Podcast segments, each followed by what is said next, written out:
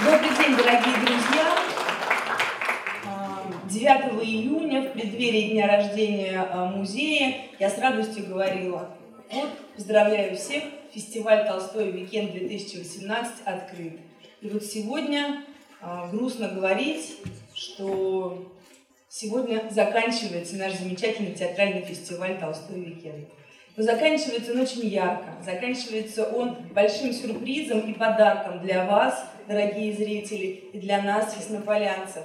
А, год назад в Ясной Поляне проходили съемки фильма. И, конечно же, сотрудники музея сначала немного напрягались, как это будет, будет ли нормально функционировать музей, как это все пройдет. И сейчас все вспоминают таким добрым словом Дуню Смирнову, ее съемочную группу, всех, кто принимал участие в съемках этого фильма. Потому что более деликатного, уважительного отношения к музею, к памяти Льва Николаевича Толстого, к творчеству Толстого, к его жизни сложно, сложно найти. А, все ждем с нетерпением выхода этого фильма. Поэтому сегодня для нас огромная радость, что вы представите фрагменты из этого фильма. Я поздравляю вас с победой на кинотавре. То, что сценарий получил этот самый главный приз. Давайте поаплодируем. Конечно же, я знаю, что приз зрительских симпатий получил тоже этот И, конечно же, удивительно то, вот вы это увидите, что Дуня подошла к историческому материалу настолько дотошно, настолько профессионально, что там каждая деталь относится к эпохе. И абсолютно все исторически верно. Хочу сказать вам огромное спасибо за вашу работу, желать вам успехов, успехов этому фильму. И, конечно же, я думаю, что здесь не нуждаются в представлении люди, которые стоят перед вами. Но все-таки Авдотья Смирнова, режиссер фильма, Алексей Смирнов, исполнитель главной роли, Павел Васильевич,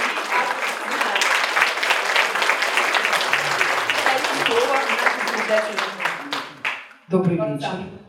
А, на самом деле, когда-то в этом зале, это, по-моему, было два года назад, на встрече с публикой я сказала, что вот если их сиятельство нас пустит, то мы здесь, в Ясной Поляне, снимем картину.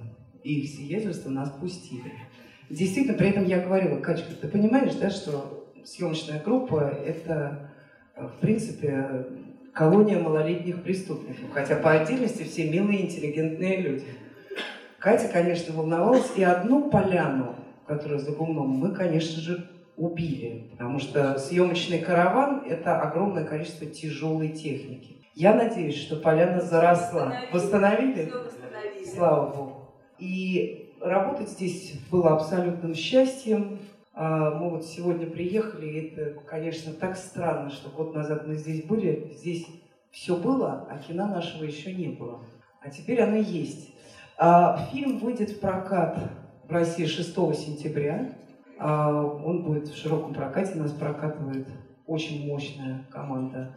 Это Disney Россия, это самые серьезные сейчас прокатчики. Мы страшно рады, что они нас взяли, что они в нас поверили.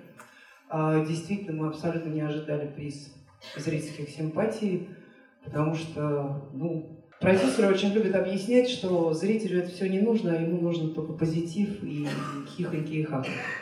Я, к сожалению, до проката не могу вам показать полную картину. Это просто запрещено. Но мы отобрали специально для нашего сегодняшнего разговора, мы отобрали 10 фрагментов, которые мы вам сейчас покажем. А после этого будем отвечать на ваши вопросы, если они будут. Я должна еще сказать, что авторов сценария трое. Это Павел Басинский, Анна Павлов и я. Но действительно все есть пошло с книги Павла Валерьевича Басинского «Святой против льва» и главы э, в этой книге «Спасти рядового Шабунина». Я читала ее в отпуске э, летом 15 года, очень далеко, на Камчатке я читала эту книжку, и вдруг я поняла, что я, я не понимаю, что я читаю дальше, потому что я думаю только об этой главе. Дождавшись какого-то человеческого времени, я позвонила Паше и сказала, Паш, я хочу из этой главы делать кино. А что Паша меня тут же стал отговаривать. Говорит, ну зачем вам это нужно? У вас такие какие-то светлые лирические картины, тут такая мрачная история. Зачем вы? Я говорю, ну, Паш, ну я все равно не сделаю. Ну пойдете писать сценарий? Да, немедленно сказал Васинский. Вот, и с этого все началось, поэтому, конечно, для нас очень волнующая и огромная честь показывать эти фрагменты вам здесь. Я надеюсь, что а, вы все будущие зрители этой картины. Вот давайте посмотрим фрагменты, а потом поговорим. Смотрите, мне, конечно, как э, автору очень тяжело смотреть вот так фрагменты, потому что мне все хочется сказать, а там дальше, а вот там на самом деле еще будет, а он, э, ну вот тут мы что, что могли, то и показали, и самое главное, что там, там есть и масса и смешного, и э, странного, но вот э, прокатчики наши считают, что нельзя все сразу же все самое сладкое продавать, потому что часто получается так, что показывают ну, там, в трейлерах, еще где-то самые выигрышные куски, а потом зритель приходит, смотрит, а, собственно, кроме них, которые вот были в трейлере, больше ничего и нет. Вот. У нас прокатчики опытные, серьезные, поэтому они решили сделать по-другому, и здесь так чуть-чуть навечно. Но я не знаю, как мы будем действовать. Паша. Вы тут главное, давайте поклассите. А можно я задам вопрос? Первый, вам напрашивается, конечно, будет двойной, один, один и тот же Павел и Авдотья. Павел, а почему вы включили этот эпизод в книгу? Авдотья, а почему вы из этого эпизода фильм сделали? Слышно, да?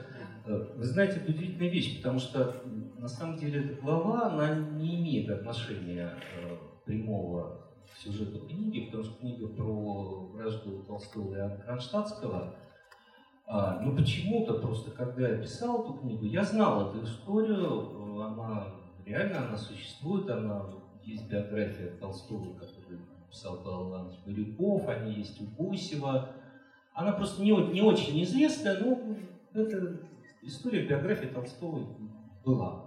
И почему-то, сам не знаю почему, я, я эту главу сделал и вставил туда. И у меня даже был какой-то момент, я думал, может быть, убрать ее там, напрямую не связано.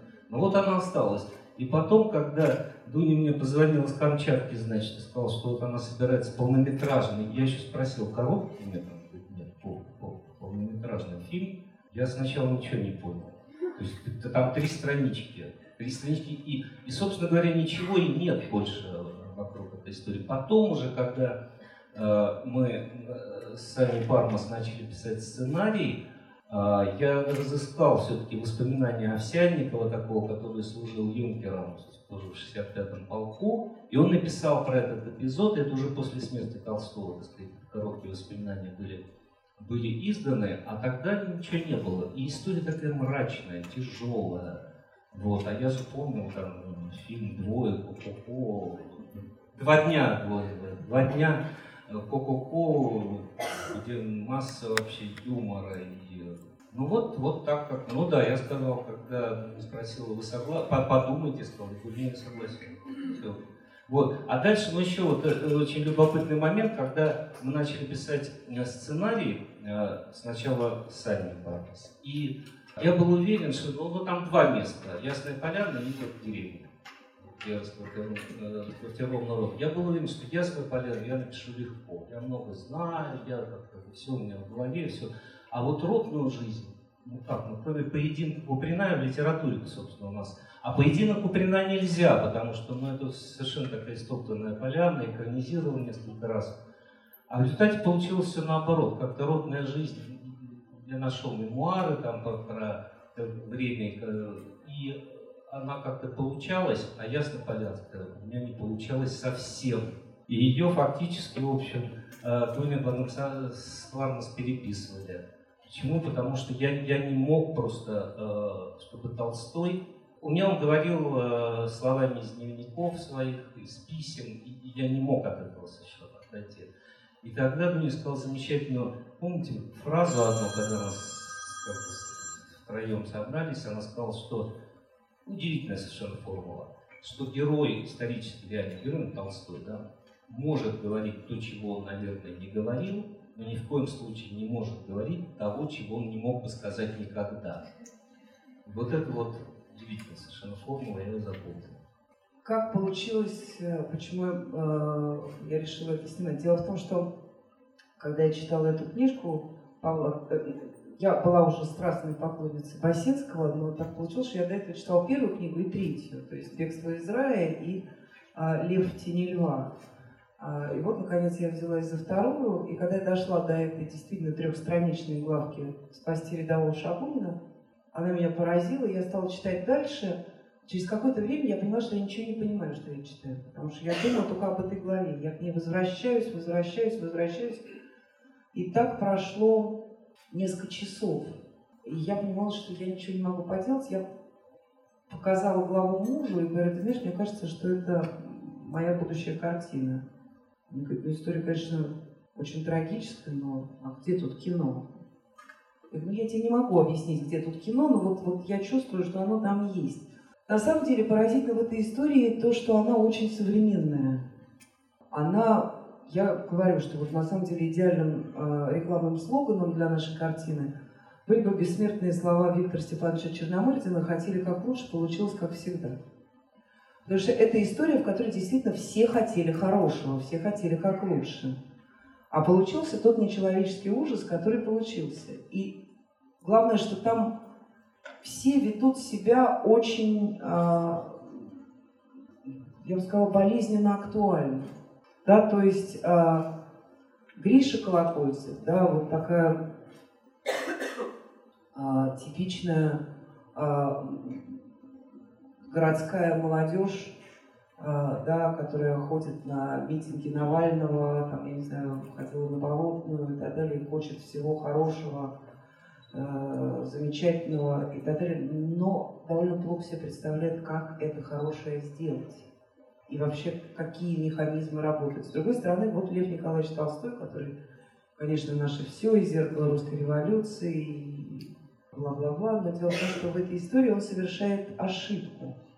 А, что мне казалось крайне важно, потому что а, меня, честно говоря, давно уже а, так бесит э, э, канонический образ Толстого, который вот мы видим в, э, на портретах в кабинете литературы, так как будто он никогда не был молодым, не был живым человеком. Он был человек больших страстей, огромного темперамента, гордыни, в конце концов. И в том числе и, и духовной работы, как он пытался обуздывать этот темперамент. У нас вот там вот сцена в поезде имеет довольно забавное продолжение того, как Толстой, с одной стороны, так сказать, проповедует спокойствие и мир, а с другой стороны сам взрывается. И таких взрывов у него в картине несколько. Толстой в этой истории, да, в э, судьбе Шабунина очень крепко ошибся. И ошибка эта имела роковое э, значение для судьбы Шабунина. И вот это все вместе, да, то есть вот, вот э, интеллигенция, да, вот мы что любим делать, да, вот мы произносим пылкие речи, подписываем открытые письма и так далее и тому подобное. А когда надо, собственно, провернуть длинную, холодную, спокойную, дальновидную интригу, мы забываем указать э, номер части, где она стоит. Да? И вот это вот все вместе, и вот этот э, э, маленький ротный писарь, который попал под эти жернова, и то, что э, происходит конфликт между законом и справедливостью. Потому что по закону Шабунин, безусловно, виновен. Но что же это за закон, когда действительно за а, пощечину человека убивают? И вот все на своем месте. Да? Вот э, меня э, отец мой, которого вы тут видели вот, в роли генерала Колокольцева, он, э, прочтя сценарий, там, сказав там разные слова, он говорит, а как ты определяешь для себя, что это по жанру?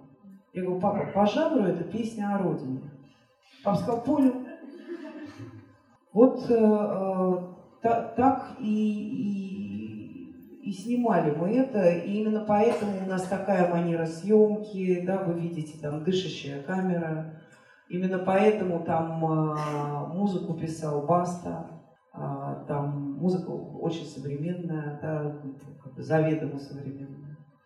И, и, и такая манера, такие ракурсы, да, такая манера съемки, да, для того, чтобы вот передать вот то ощущение, с которым я прочла эту главу, что эта история происходит сейчас, вот прямо сейчас.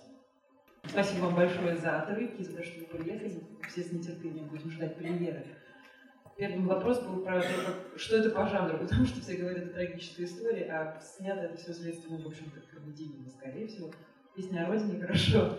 А второй вопрос связан с тем, что в одном из ваших Авдотьи интервью вы говорили, что работая с актерами, а, которые играли Ивана Николаевича Андреевна, вы рекомендовали им представить, что они находятся в современном Дагестане, настолько патриархальное это общество, и насколько тяжело там женщинам. Мы знаем про Елизавету Дьяконова, который Павел написал книгу, и тоже это, в общем-то, про первую феминистку России. Скажите, вопрос, который, наверное, не имеет вообще ответа, скажите, и Павел, и Авдотья, а какой, чей мир вам симпатичнее в Ясной Поляне, женский или мужской? Вы меня совершенно в тупик поставили. Потому что вообще-то для меня Ясная Поляна, именно вот Ясная Поляна, это совершенно единый мир. Это мир и Льва Николаевича, и Софьи Андреевны.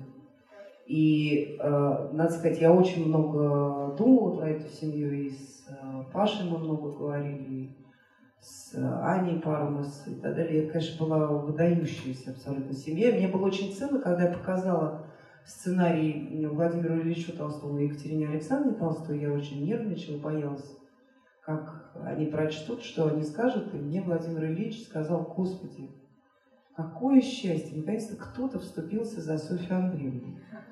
Потому что меня вот эта история про истеричную, замученную родами, полусумасшедшую самку, которая взламывает э, ящики его стола, бегает топиться и так далее, меня совершенно сводит с ума этот образ. Они прожили вместе 48 лет.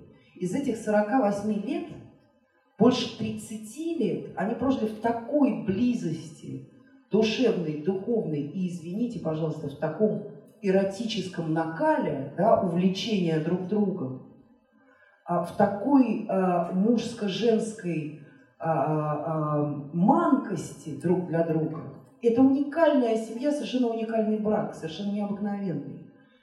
И э, это брак, построенный ими двоими. А, как, когда мне приходилось вот артистам да, таким образом ставить задачу, просто действительно это, это было не только в случае э, э, Толстого и Софьи Андреевны. Но вот когда мой брат Алексей э, репетировал вместе с нашим отцом Андреем Сергеевичем Смирновым, да, мы репетировали, там тоже был момент, а, который мы обсуждали. Там а, в финале есть сцена между отцом и сыном, когда отец протягивает руку и дотрагивается до головы сына. И мы обсуждали, да, что, вот, что это а, чрезвычайно редкий физический контакт между отцом и сыном. Потому что, во-первых, отношения между родителями и детьми, дистанция была гораздо больше. Во-вторых, тем более между отцом и сыном, и в-третьих, тем более в военной среде. Что для сына это должно быть как бы физическим потрясением, что отец до него дотронулся. Да? И вот а, как, объяснить, почувствовать это все современному человеку, да, вот мы с а, Лешей, да, мы очень дружим с нашим отцом, и у нас в семье все друг над другом издеваются, но одновременно все друг с другом сюсюкают, хихикают, целуются, обнимаются и так далее. Представить себе вот это расстояние очень трудно. Да, и точно так же вот про, про Дагестан я говорила Жене Харитонову и э, Ире Горбачевой, потому что Ира стала очень... Мы делали этюд, который за рамками этого сюжета. Я говорю, вот представьте себе, они первый раз заметили, что между Таней, младшей сестрой Софьи Андреевны, и Сергеем Николаевичем, старшим братом Ивана Николаевича, какая-то любовная искра значит, э, промелькнула. И вот они вечером укладываются спать, как они будут между собой это обсуждать. И вдруг Ира, играющая Соню, я говорю, сейчас не думайте о тексте, не думайте о языке 19 века, своими словами. И вдруг Ира начинает страшно на Женю наседать. Так, с агрессией определенной. Я говорю, погоди, погоди, что ты делаешь? Она говорит, ну как же, это же моя младшая сестра, я же за нее отвечаю. Я говорю, нет, ты за нее не отвечаешь. Она говорит, как же я могу ее не отвечать? За нее не отвечать. Я говорю, так это дом, ты живешь в доме Льва Николаевича, он глава семьи. Она говорит, ну и что, она же моя младшая сестра, она же приехала. И я понимаю, что все до этого, значит, наши разговоры про 19 век там, и так далее, это все не работает. И они играют не то, не туда, да, неправильно. И тогда мне пришло в голову, я говорю, так, все, забыли про 19 век, забыли про Толстых, играем семью университетского профессора в современном Дагестане. И они мгновенно все сыграли. Да, сразу раз, ассоциация включает, то есть абсолютно же понятно, что в Дагестане, безусловно, глава семьи отвечает за сестру жены. И, и сестра тут, э, в общем, особо, то есть она, конечно, находится в диалоге, но никаких решений она не э, принимает. Сразу все стало понятно. Поэтому э, вот э, для, для меня все равно это семья, это вот мир этой семьи. Я не чувствую там мужского и женского мира. Вот при том, что комната Софьи Андреевны в музее не похожа на все остальные комнаты, но все равно сам дом и, э, это их общий мир для меня. Не знаю, как для Павла. Ну, я согласен, да, но с другой стороны, действительно, эта комната очень не похожа, и, и это, конечно, не случайно, потому что все остальное пространство, оно э, подчинено Толстому. А вот эта комната, это понятно, что это комната Андреевны. И, и, и Толстой там только на фотографиях, э, вместе с, с другими детьми, с, с детьми и так далее, и так далее. Но вообще, эта тема, вот Толстой и Софья Андреевна, я уже, когда меня вышла книжка Лев Толстой «Бегство из рая», я, я узнал, что вообще обсуждается в мире на феминистских конференциях очень серьезно. Вот эта тема про Толстой или про Софию, у них это так звучит. Про Толстой или про Софию. Кто прав, там, и так далее, и так далее. Это стало уже каким-то таким, знаете, вот, э, концептуальным таким вопросом. А на самом деле, я, вот, она должна выйти, эта книга, не знаю, сколько еще она будет готовиться, в Государственный музей Толстого, собирается выпустить все-таки, наконец, полную переписку э, Толстого и Софьи Андреевны. Потому что письма Толстого изданы, они в 90-томнике все есть, два тома. А письма Софьи Андреевны частично только издавались в 30-е годы и не переиздавались с тех пор. И э, вот Людмила Гладкова, которая готовит это издание, она мне говорит, что она выйдет, эта книга, вообще по-другому увидит эту историю как историю, на самом деле, невероятной любви. Невероятной просто Поэтому нам, нам еще открытие здесь определенное предстоит, предстоит в связи с этим. Скажите, пожалуйста, э, ну, наверное, вот, тем, кто по сторонам сидит, а насколько для вас принципиально было делать эту историю как какое-то семейное дело? Потому что, ну, вот оно, трое сошлись. А, ну, Дело в том, что действительно роль э, поручика Григория Колокольцева изначально писалась на э, Алешу, на моего брата. Э, и я даже Аню Парову специально с ним знакомила, чтобы она поглядела, что, что я вижу. И понимаю, при том, что это не Алексей э, нынешний, да, но там есть много каких-то черт, они, может быть, Леша лучше скажет, которые там были в Леше там, 5-6 лет назад. А, вот. А отец возник там уже совершенно на позднем этапе. У нас никак не получалась а, конструкция, не получался там один важный, ключевой вопрос для а, судьбы Гриши и для разрешения всего дела Шабунина. Вы это все увидите в фильме. И тогда мы придумали отца генерала, которого, во-первых, вот он полностью придуманный герой, потому что реальный отец реального Григория Павловича Колокольцева не был генералом.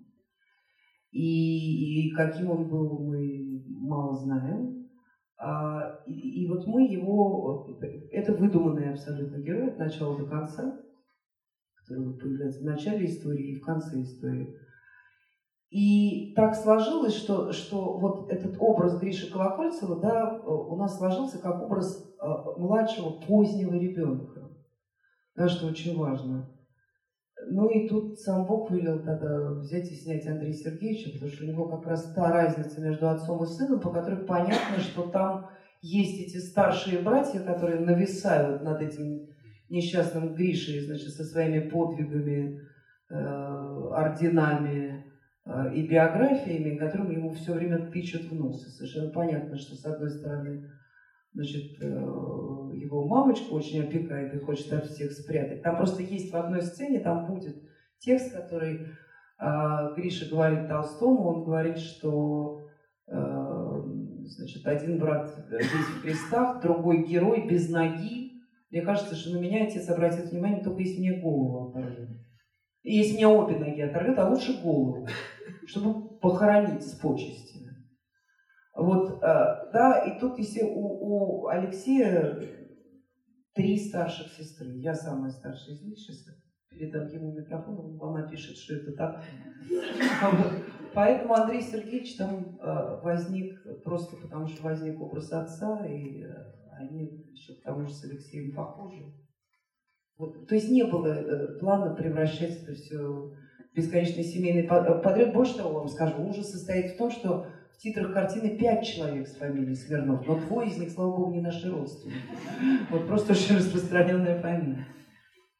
А, ну, слышно, да? Ну, во-первых, касательно там, а, именно семейной истории, наверное, у нас в семье, так как лет с трех, я помню, мы все время разговаривали, интересовались все в основном кино, как-то какой-то разницы, что мы занимаемся чем-то вот другим в новом качестве не было. Но я могу сказать, что, конечно, э, мне кажется, был серьезный смысл э, моего отца сыграл мой настоящий отец. Разница, о которой Дуня говорила, это разница не шутка в 50 лет. Вот. И мне это очень много дало, потому что у нас с отцом очень трогательные чуткие отношения, особенно с его стороны, как вы понимаете. А, и попытаться развернуть эту историю, да, ну вот куда-то спрятать ее в год, было очень любопытно. Вот. Ну и, конечно, я хотел рассказать об этом аду, что такое три сестры. Передать эту мысль. Вот. А, наверное, касательно черт, о которых Дуня говорит, я бы сказал, что действительно Гриша э, моложе чуть-чуть, чем я, но мне кажется, что Дуня говорит, вот, поправь меня, если я не прав, о том, что в юности ты, во-первых, прежде всего хочешь быть самым главным, вне зависимости от того, насколько разбираешься в предмете, а во-вторых, об этой способности человека э, настолько сильно влюбляться кого-то, в какую-то идею или, или в человека, как у Гриши с э, Помню Николаевичем Толстым, естественно, не в каком-то э, как это, сексуальном смысле, да, а в духовном, быть восхищенным и, и влюбленным, что ты хочешь быть сразу всеми. Вот, собственно, главная моя задача, что Гриша хочет быть отцом, Толстым, немножко Шабуниным, точно прапорщиком Стасилевичем и, в принципе, всеми героями картины э, в той или иной мере. Вот, наверное, я бы сказал так. Еще, как Леша говорит, у нас э, была с ним цель работы на этой картине подружиться. Ну, потому что до этого он имел у меня прозвище «младший сын» или двоюродный сын, потому что Алеша на год младше моего сына, и разница между нами 22 года. Это большая разница. Вот, поэтому э, эта картина действительно дала нам возможность как-то еще э, по-другому друг на друга посмотреть. Ну, вообще это было весело, и иногда это было абсолютно невыносимо, потому что он просто он мозгоклюй просто. И нахал феерический, как вы уже поняли. Как вы уже поняли. Нет, дело в том, что на мне испытывались все воспитательные доктрины нашей семьи.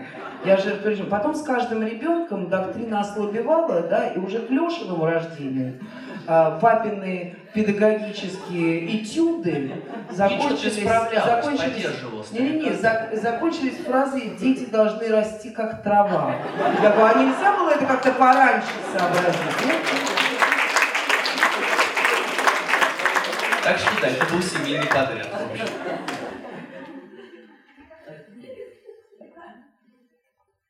Здравствуйте. Я, не знаю, к сожалению или к счастью, хочу заострить и продолжить тему семейного подряда. Не так давно была пресс-конференция кинотавровская, где все, так сказать, очень положительно отзывались о фильме и комплиментарно очень о игре актеров, те, которые присутствовали, в том числе присутствовал Алексей, которого почему-то все обошли вежливым молчанием. По крайней мере, я говорю о том, что запечатлено видео. Почему так? Это первый вопрос. Второй вопрос касаемо Горбачева. А, вы в своих интервью, и не интервью, просто какие-то освещенные записи, а, говорили о том, что эта роль а, Софьи Андреевны для нее, что вы очень хотите, чтобы она у вас снималась. Вот она у вас снялась. Я хочу вас спросить, для вас это Новая Михалкова, еще одна, или Трояна, скажем? Спасибо. Прекрасный был вопрос. А, ну, почему на кинотавре, на кинотавровской пресс-конференции э, Алёше не задавали вопросы, я понимаю. Это связано с тем, что... Запись. А, это связано с тем, что на самом деле, как вы понимаете, главный вызов и, э, мало того, главные злорадные ожидания были связаны с образом Льва Николаевича Толстого. Потому что вообразить себе, что можно в кино снять Толстого, да, и, и Софью Андреевну... В этом возрасте их да, не было э, еще это, это, это невозможно. И все, в общем, ждали, что мы разлюбимся. Вот. а, В общем, затаив дыхание, как бы, сказали, ну, ну, покажите нам. А Толстой, как мне кажется, в исполнении Харитонова оказался убедительным, как и Софья. Неожиданным, конечно, да. Но он не вызвал вот того шипения и, и, и брызгов э, фонтанов яда, которые ожидались и которые предполагались. А, потому что, кроме всего прочего, там, а, ну, помимо того, что мы, естественно, прочли все написанное Басинским, постарались э, вникнуть во все подуманное Басинским, а, мы э, читали еще много-много-много всего. И самое главное, что несмотря на то, что, конечно, это очень нахальная задача написать текст за Толстого, был момент, когда Паша нам с Пармой сказал, вообще, девушки, вы, вам повезло. Потому что сейчас вот пройдет еще несколько лет, и за Толстым начнут записывать каждое слово. И там уже шаг вправо, шаг влево, расстрел. А еще вот в 1866 году этого нет. И вы можете себя чувствовать гораздо а, вольнее. Но там очень много а, мотивов толстовских. Вот, например, речь Толстого на суде, которая там есть, от первого до последнего слова написана нами с Аней Пармус. Мы ее тут же, как только написали, прислали э, Павлу, и Паша нас благословил, сказал, да, мог. Вот он мог это сказать. Да, и э, такое могло быть. И Там очень много его мотивов, да, его э, э, того, что там внутри. Поэтому, конечно, все там взоры были обращены из актеров, конечно, на э, Женю Харитонова. Э, а- актерские вопросы были обращены к нему. Вот, что касается Ирины Горбачевой, да, эта роль изначально писалась на нее, и я с самого начала хотела ее снимать. И надо сказать, что это был выбор абсолютно благословленный тоже Павлом Валерьевичем, потому что Павел Валерьевич оказался поклонником Горбачевой, как театральной актрисы. Я на тот момент ее даже на театре не видела, я видела только Инстаграм. А вот, а, но по нему, по этим ее мини-скетчам было понятно, что это актриса удивительного совершенно диапазона. А мне очень хотелось, а, чтобы... Понимаете, мне кажется, что Софья Андреевна, помимо того, что она была очень одаренной женщиной, умной, образованной, остроумной, мне кажется, что она была женщиной бронебойного обаяния. Вот она бесконечно обаятельный человек для меня. И мне, и я понимала, и, и в то же время она очень особенная, да, вот как и, и Толстой. Да, и вот мне хотелось, чтобы они оба были вот особенные, ни на кого не похожие, не складные. Они оба очень длинные. Да, они оба, и Женя Харитонов, и Ира Горбачева, они оба люди с длинными руками. Да, а в них обоих есть одновременно и красота, и угловатость какая-то, да, вот которая выламывается, что ли, из э, окружающего мира. Мне это очень вот хотелось, и Ира, я просто ни одной секунды не пожалела о своем выборе. И что же касается Михалкова или Троянова, вы имеете в виду, если мои чувства по отношению к актерам, то я всех своих артистов очень люблю, но Анна Никитична Михалкова занимает абсолютно особенное место среди моих артистов. Она для меня не только актриса, она мой очень близкий друг, она в каком-то смысле мое альтер Мы с ней думаем в одну сторону, я бы сказала. И э, мы с ней исключительно как-то понимаем друг друга. То есть, опять же, я повторяю, у меня со всеми артистами разные, интересные э, и очень такие нетривиальные, важные для меня отношения. Там и Ксения Рапопорт тоже мой друг. А, да, и я сохранила ярчайшие воспоминания о своей работе с Яной Трояновой. Я очень слежу за ее а, актерскими успехами и так далее. Но второй Михалкова, э, Михалковой, думаю, что в моей жизни не случится. Анна Никитична у меня одна такая. Не потому, что она э, лучше Горбачева. Горбачева замечательная актриса. Я очень хочу ее снимать еще. Работать с ней одно удовольствие. Мы подружились. Она чудесный человек, чудесный. Но, но Аня это Аня.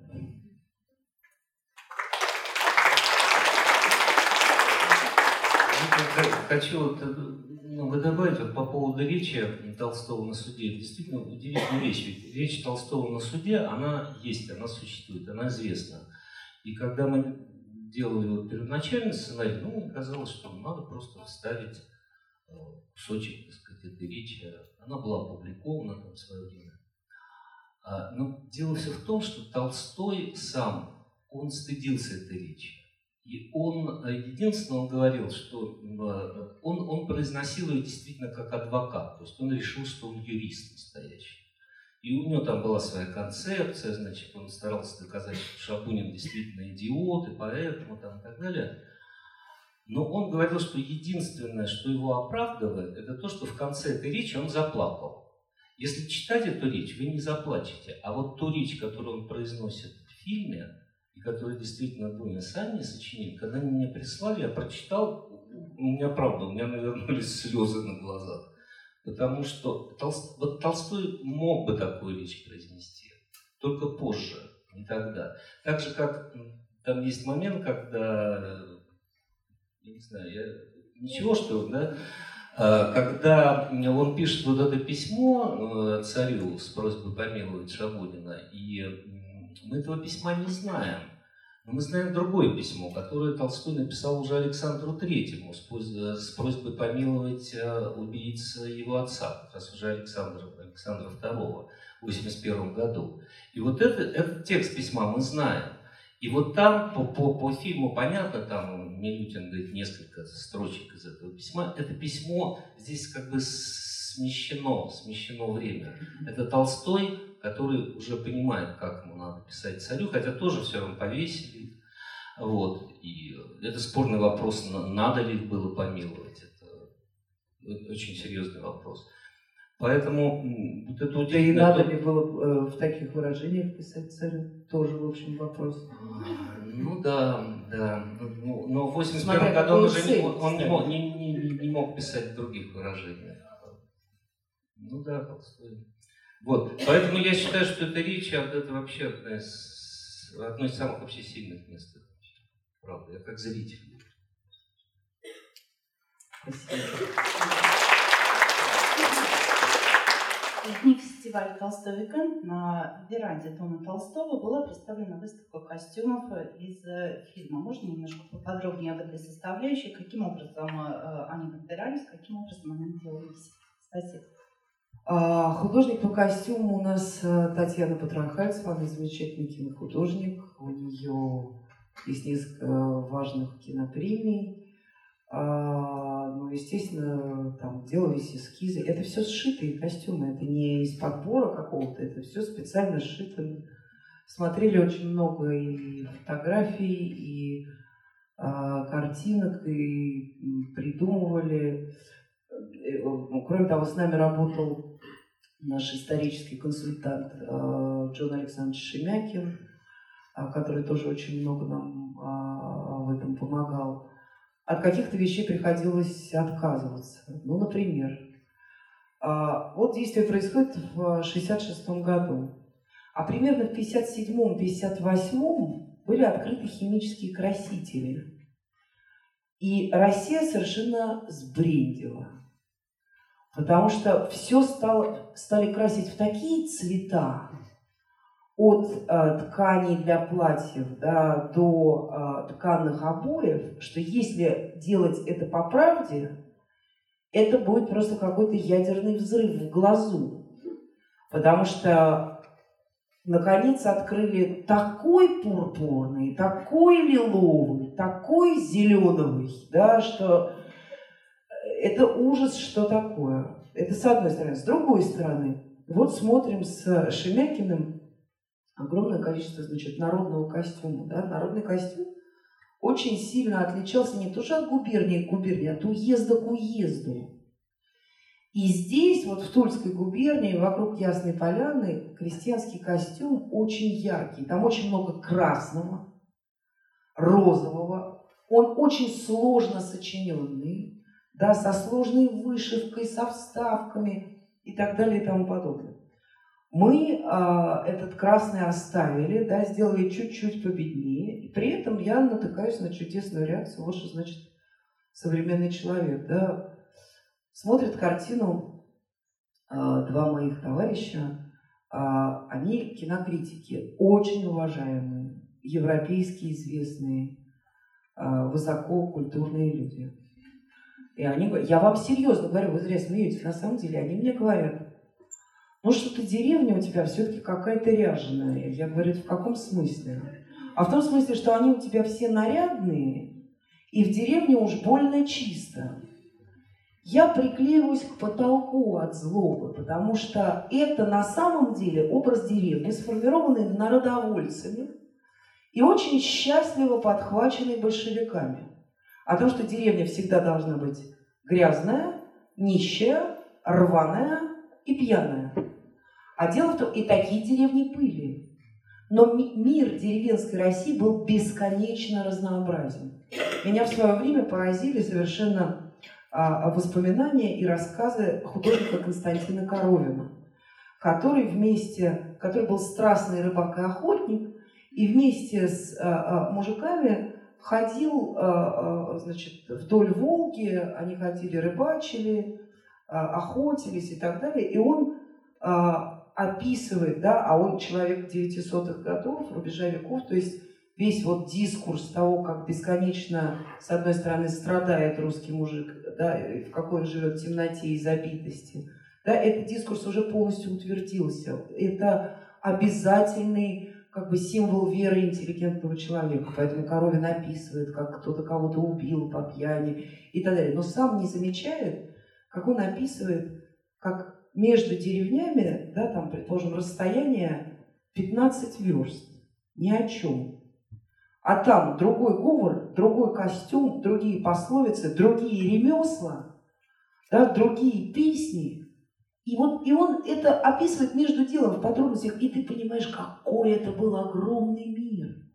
Какой он был богатый, какой он был разнообразный. Это сейчас, да, ты можешь приехать в а, Томскую область и Тульскую область, и там города наши будут, э, или городишки, или поселки городского типа, там какой-нибудь Паранайск на Сахалине, где вырос Женя Харитонов, да, или, а, а, значит, а, городок, наоборот, в Архангельской области, они будут выглядеть абсолютно одинаково. Так вот, это было невозможно. Это было немыслимо.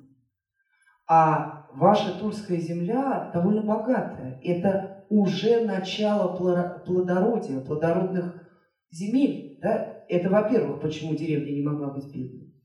Во-вторых, никому бы в голову не пришло размещать полк, а солдаты жили в деревне и э, квартировали, собственно, не в казармах, а в деревенских избах. Да, и это могла быть только приличная деревня, зажиточная, кроме всего прочего, деревня и на армии зарабатывала. Да, поэтому этого не может быть. Но вот такая, такую реакцию мы получили, при том, что мы с художником по костюмам приглушили народный костюм и сделали его все-таки несколько а, беднее, чем он был на самом деле. И то вот нас упрекают в том, что у нас слишком все роскошно. Точно так же, кстати говоря, это касалось отчасти и а, костюмов а, обитателей Яснополянского дома, да, потому что как сделать так, чтобы дать понять, что с одной стороны, да, это э, семья глубоко аристократическая, а с другой стороны э, не самая богатая в тот момент. Мы делали и изящные платья для Софьи Андреевны, и для Льва Николаевича из очень хороших тканей и так далее, но и при этом не яркие, чтобы передать, что это семья хорошего тона. У нас же, понимаете, если дворяне, то это просто, ну, как вам сказать, меньше, чем сочетание лилового с зеленым, не ждите. У меня вопрос к Павлу. Скажите, э, немножко провокационный. Все-таки осталось какое-то несогласие, может быть, в чем-то, вот в том образе Толстого и Супербреда, который э, мы увидели на экране после у вас как знатока этой семьи, звучавшего очень глубоко. Вы понимаете, здесь действительно Толстой еще достаточно молодой все-таки, ему 38 лет, а Софья Андреевна совсем молодая. Ведь у нас э, существует такой архетип устойчивый, вот позднего Толстого, э, которого на самом деле тоже э, представляется не таким, каким он был на самом деле, это суровым стариком. Считать, что позднего Толстого легко сыграть, да? легко имитировать. Бороду навесил, брови навесил, сделал суровый взгляд, такой и все, уже Толстой, уже, уже узнается. А это же Толстой, вот я очень люблю эту фотографию, Толстой автор первого селфи, как известно. Он купил большой фотоаппарат такой специальный, он очень интересовал, и он и в старости этим всегда интересовался, всякими новшествами, какими-то изобретениями. Да, да, да, да, ругал цивилизацию, а при этом все ужасно всем этим интересовался. Он купил огромный фотоаппарат, а, потом он его подарил учителю, я правильно скажу, его на телеге увозили.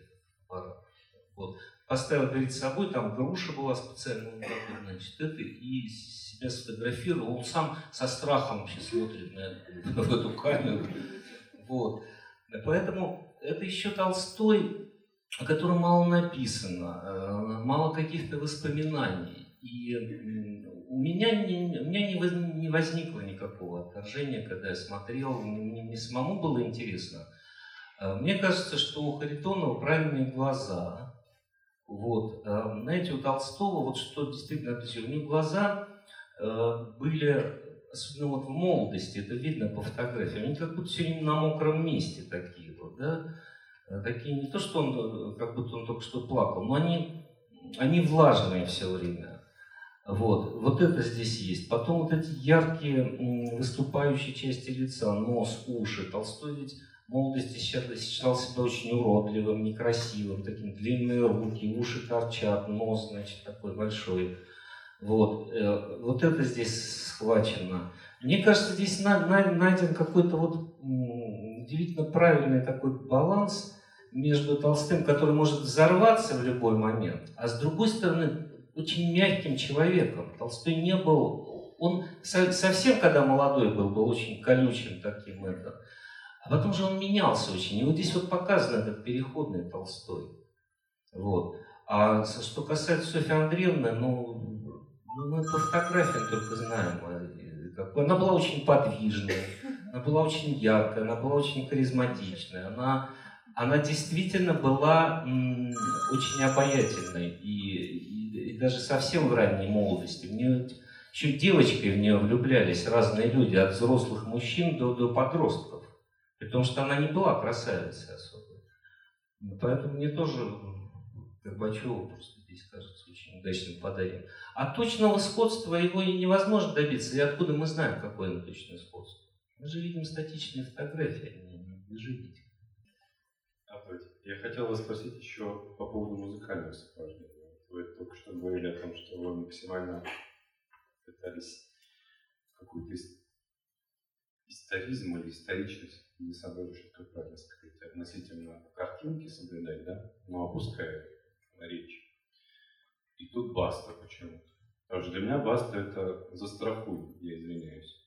Нагана это, будем точными. Застрахуй это Нагана, хотя это тоже Вася Вакулин. Вот. А почему, скажем, не...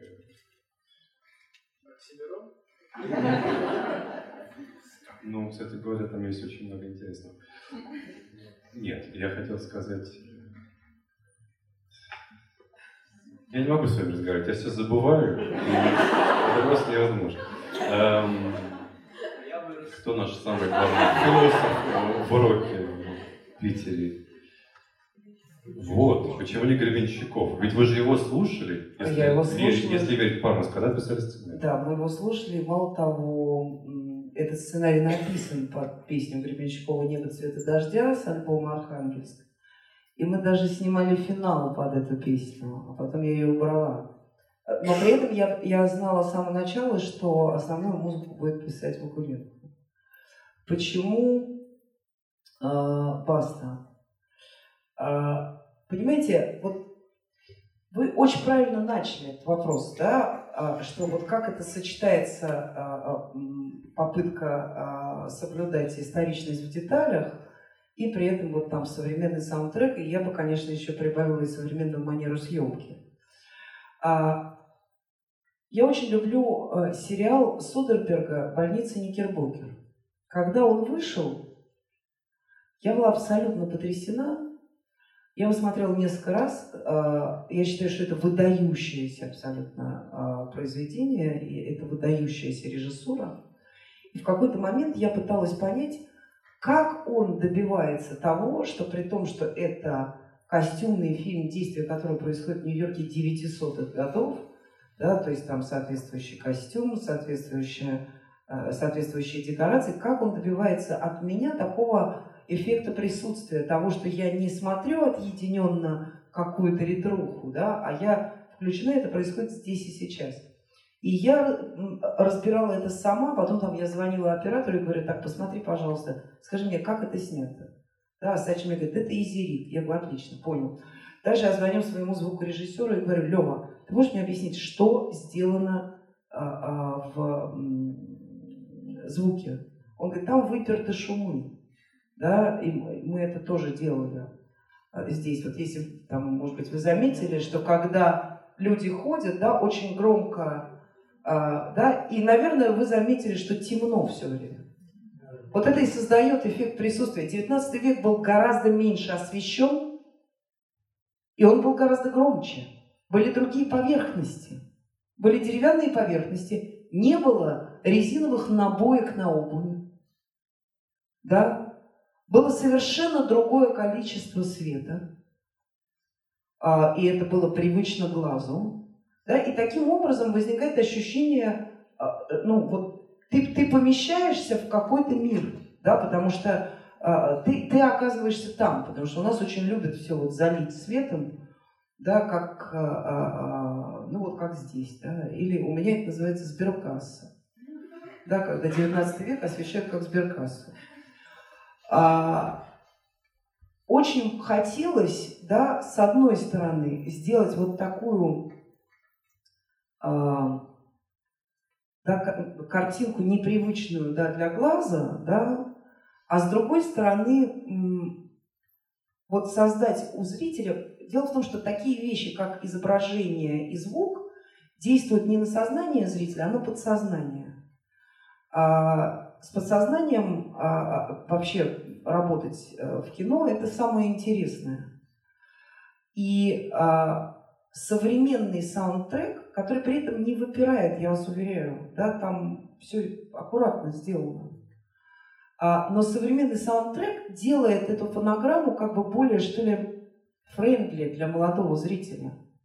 Потому что поставь сейчас молодому... У нас же как представляют, вот 19 век, это обязательно должна быть скрипка, виолончель, фортепиано, камерный оркестр и так далее. Можно я сейчас блевану? Да, вот, ну потому что не, невозможно, это все на штампах. Вот Толстой обязательно должен быть старый, с седой бородой и нахмуренными бровями. Да? Софья Андреевна обязательно должна подслушивать, а, подглядывать, взламывать ящики, а потом бежать топиться. Да? В доме должен быть значит, война полов, да, значит, но при этом дубина народной войны, небо Аустерлица, и вот это вот все, понимаете, но это же, ну, ну жить же с этим невозможно. Гениальный фильм описал только. Просто гениально. Вот, понимаете, и вот эта вот вся клишированность, очень хотелось ее... Мы с оператором Асачем эту картину сняли поперек всех наших вкусов, привычек, мы делали неправильные композиции, да, у нас одна половина кадра пустая, половина народу говорит, значит, в спину, еще что-то. Сцена, кусочек, который вы видели, сцена обеда, а, у нас называется «Из жизни соусника». А, да, а, там, заметили, она решена вся через лакея и так далее. Но зато, мне кажется, вместо того, чтобы я показывала, как в телевизоре, вот сейчас Софья Андреевна говорит текст, мы показываем Софью Андреевну. Сейчас Лев Николаевич говорит текст, мы сейчас покажем Льва Николаевича. Управляющий говорит, крупный управляющий. Все, жизнь уходит. Это становится телепередача. Это становится, ну вот я не знаю, ну какая-то, я не знаю, вранье какое-то. Да, вот мы с вами сейчас разговариваем, смотрим друг на друга, но параллельно я же вижу, как Леша сидит. Вот как это передать камерой? Ну, ну вот какие-то такие вещи. И от этого же взялся Вася. Я пришла когда к Васе, дала ему сценарий. Мы дружим, он посол моего благотворительного фонда. Я абсолютно обожаю его как музыканта. И я как раз люблю его больше всего в ипостаси Нагана, а, больше, чем в ипостаси э, Басты. Баста для меня слишком лиричен. Но а, Вася же при этом очень тонкий мелодист и мелодист, и музыкант, и очень чуткий. Работать с ним было абсолютным наслаждением. Сначала, когда я к нему пришла, принесла сценарий, значит, Вася там позабывал по поводу того, что хочется удавиться. Потом говорит, ну ты, конечно, хочешь там всякую скрипку, там тогда я говорю, Васенька, ну неужели, если бы я хотела скрипку, виолончель, тогда неужели я бы пришла к тебе? Он говорит, а что ты хочешь? Я говорю, я хочу электронику и биты. Он говорит, о как, отлично, давай. И дальше уже это все сочинялось на моих глазах. То есть там, конечно, там а, массы инструментов, там в финале, там, например, мы с ним долго спорили, там, габо или кларнет. Потом поставили и габо, и кларнет, но это электронные габо и кларнет. И он идет с битами, и с басами, а, и так далее, и тому подобное. Это было невероятно интересно а, с ним работать. Эта музыка сочинялась прямо на моих глазах. И, и мы и, пару раз еще там заменялось, да, мы меняли что-то, там мне потом переставало нравиться и так далее. Работать с ним было колоссальное удовольствие. Леша меня все съемки спрашивал, говорит, какие биты? Ты вообще в себе, нет? Я говорю, спокойно, мужчина. У вас сумочка дымится. Сейчас увидите, все будет зашибись. И э, я невероятно довольна саундтреком. Мне кажется, что это прям находка. И, и при этом это все сделано очень деликатно. Там нигде не выпирает, ох, какое мы художественное решение. Потому что это я тоже терпеть не могу, мне все-таки надо, чтобы зрители это как бы не отвлекало. Мы не себя показать пришли, а историю рассказать.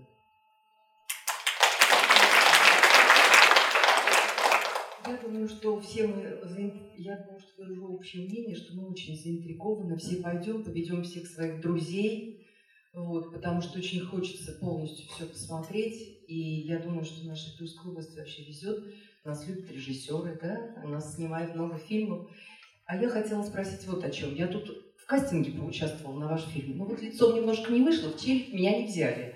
Вот. Но взяли много наших детишек и взяли каких-то наших еще там, я так понимаю, взрослых людей. Мне бы хотелось узнать очень, как вам работалось с нашими артистами? И как это, вот что это привносит, когда участвуют непрофессиональные актеры. Прекрасно. У нас, у нас действительно все, вся сцена в Яснополянской школе вся осталась. Там почти ничего не подрезано. Так что все дети наличествуют. Вот. А, что касается актеров массовых сцен, там, ну, кое-где они, они, как обычно, подрезаны, но а, заметить все можно. Вот. Работалось прекрасно. Потом, знаете, а, а, очень важ, важна, конечно, палитра лиц.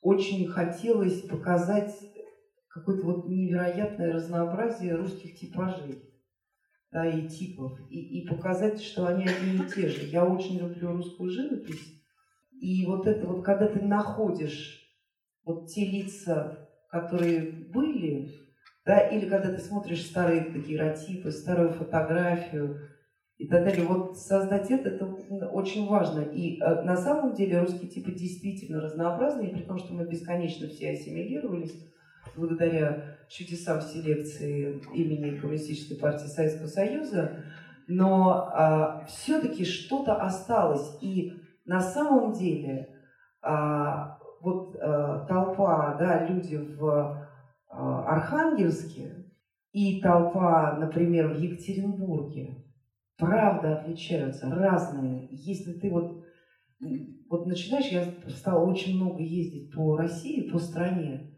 и, конечно, это такое невероятное разнообразие, да, и Ростов-на-Дону и Благовещенск, то, что это вообще одна страна, это так странно. А это при том, это все мы. И во Владивостоке тоже мы.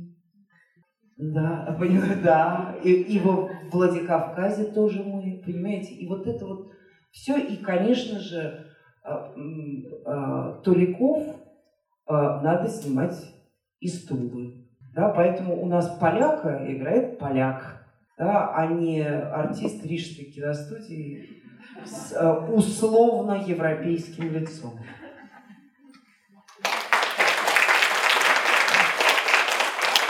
Спасибо большое. Я думаю, что мы заканчиваем. А, часть фильма мы увидели, часть вы пересказали своими словами.